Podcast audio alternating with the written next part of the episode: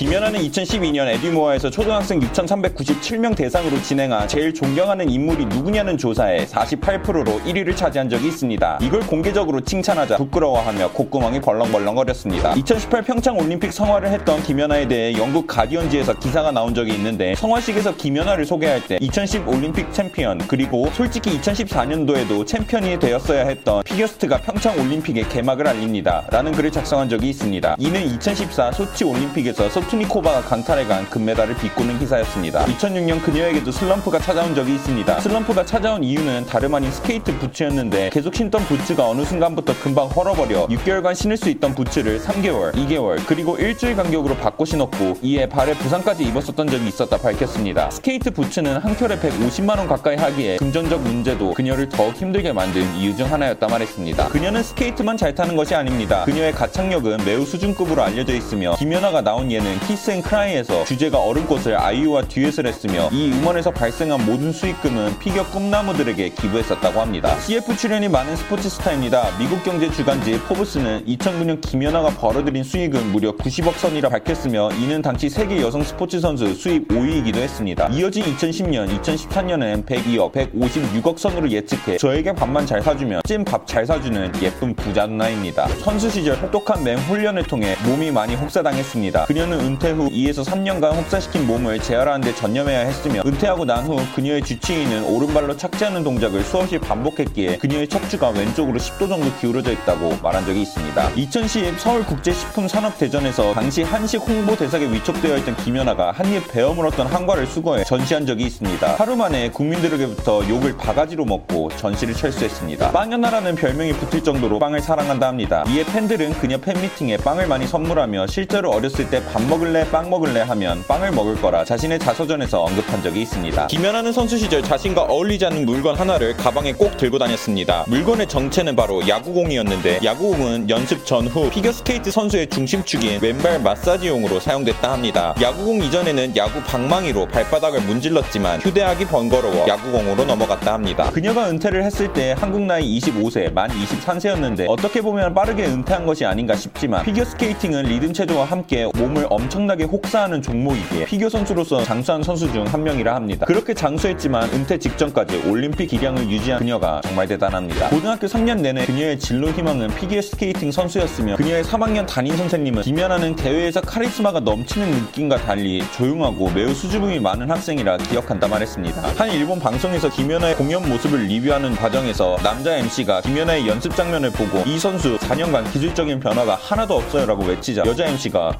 그건 굉장한 일이 아닌가요? 라고 묻자 남자 MC는 네 그렇습니다 하고 그녀를 인정한 적이 있습니다. 유엔 연설 중 전설적인 시각장애인 가수 스티비 원더가 자신의 마이크가 꺼져 있자 키기 위해 버튼을 찾아 더듬거리기 시작하자 옆에 있던 김연아가 스티비 원더 수행 비서에게 자신이 도와줘도 괜찮냐라는 의사를 물어본 후 그제서야 마이크를 켜주는데 의사를 물어보지 않고 도와주는 건 스티비 원더에게 결례가 될 수 있는 상황이기에 의사를 물어본 후 도움을 줬던 김연아의 배려심에 감동한 스티비 원더는 그녀의 이름이 호명되자 폭풍 박수를 보낸 적이 있습니다. 오셔 코치는 김연아를 완성시킨 코치로 우리에게 잘 알려져 있지만 그녀를 처음 발견한 코치는 류정현 씨였습니다. 스케이팅 클래스에 있던 7살 김연아를 보고 류정현 코치는 연아 부모님께 연아가 굉장히 스케이터로서 성공할 자질이 보이기에 제가 꼭 코칭을 해보고 싶습니다. 만약 금전적으로 부담이 되신다면 제 돈을 들여서라도 키워보고 싶다라고 말했는데 김연아 부모님은 다음날 다시 코치를 찾아와 이 아이가 정말 재질이 있습니까? 라고 물으며 그녀는 스케이팅을 정식으로 배우기 시작했습니다. 김연아도 급식 시절을 그냥 피해갈 순 없었습니다. 응답하라 2002에 나와도 전혀 위화감이 하나 없는 카페에 가입했던 가입 인사글과 한 카페 회원이 우리나라 피겨 선수를 욕하는 글을 보이자 빅신 연아가 댓글로 자신의 선배를 보호해주는 달았던 댓글이 발견된 적이 있습니다. 김연아는 자서전에서 누구나 우연을 가장한 기회가 찾아온다. 하지만 그것을 붙잡아 행운으로 만드는 것은 자신의 몫이다라며 그녀의 성격 및 승부욕을 보여주는 문구가 들어 있습니다. 우리들도 이 문구를 통해 자신의 성공을 위해 꿈틀대며 행운을 찾아가기 시작하면 좋을 것 같습니다. 끝!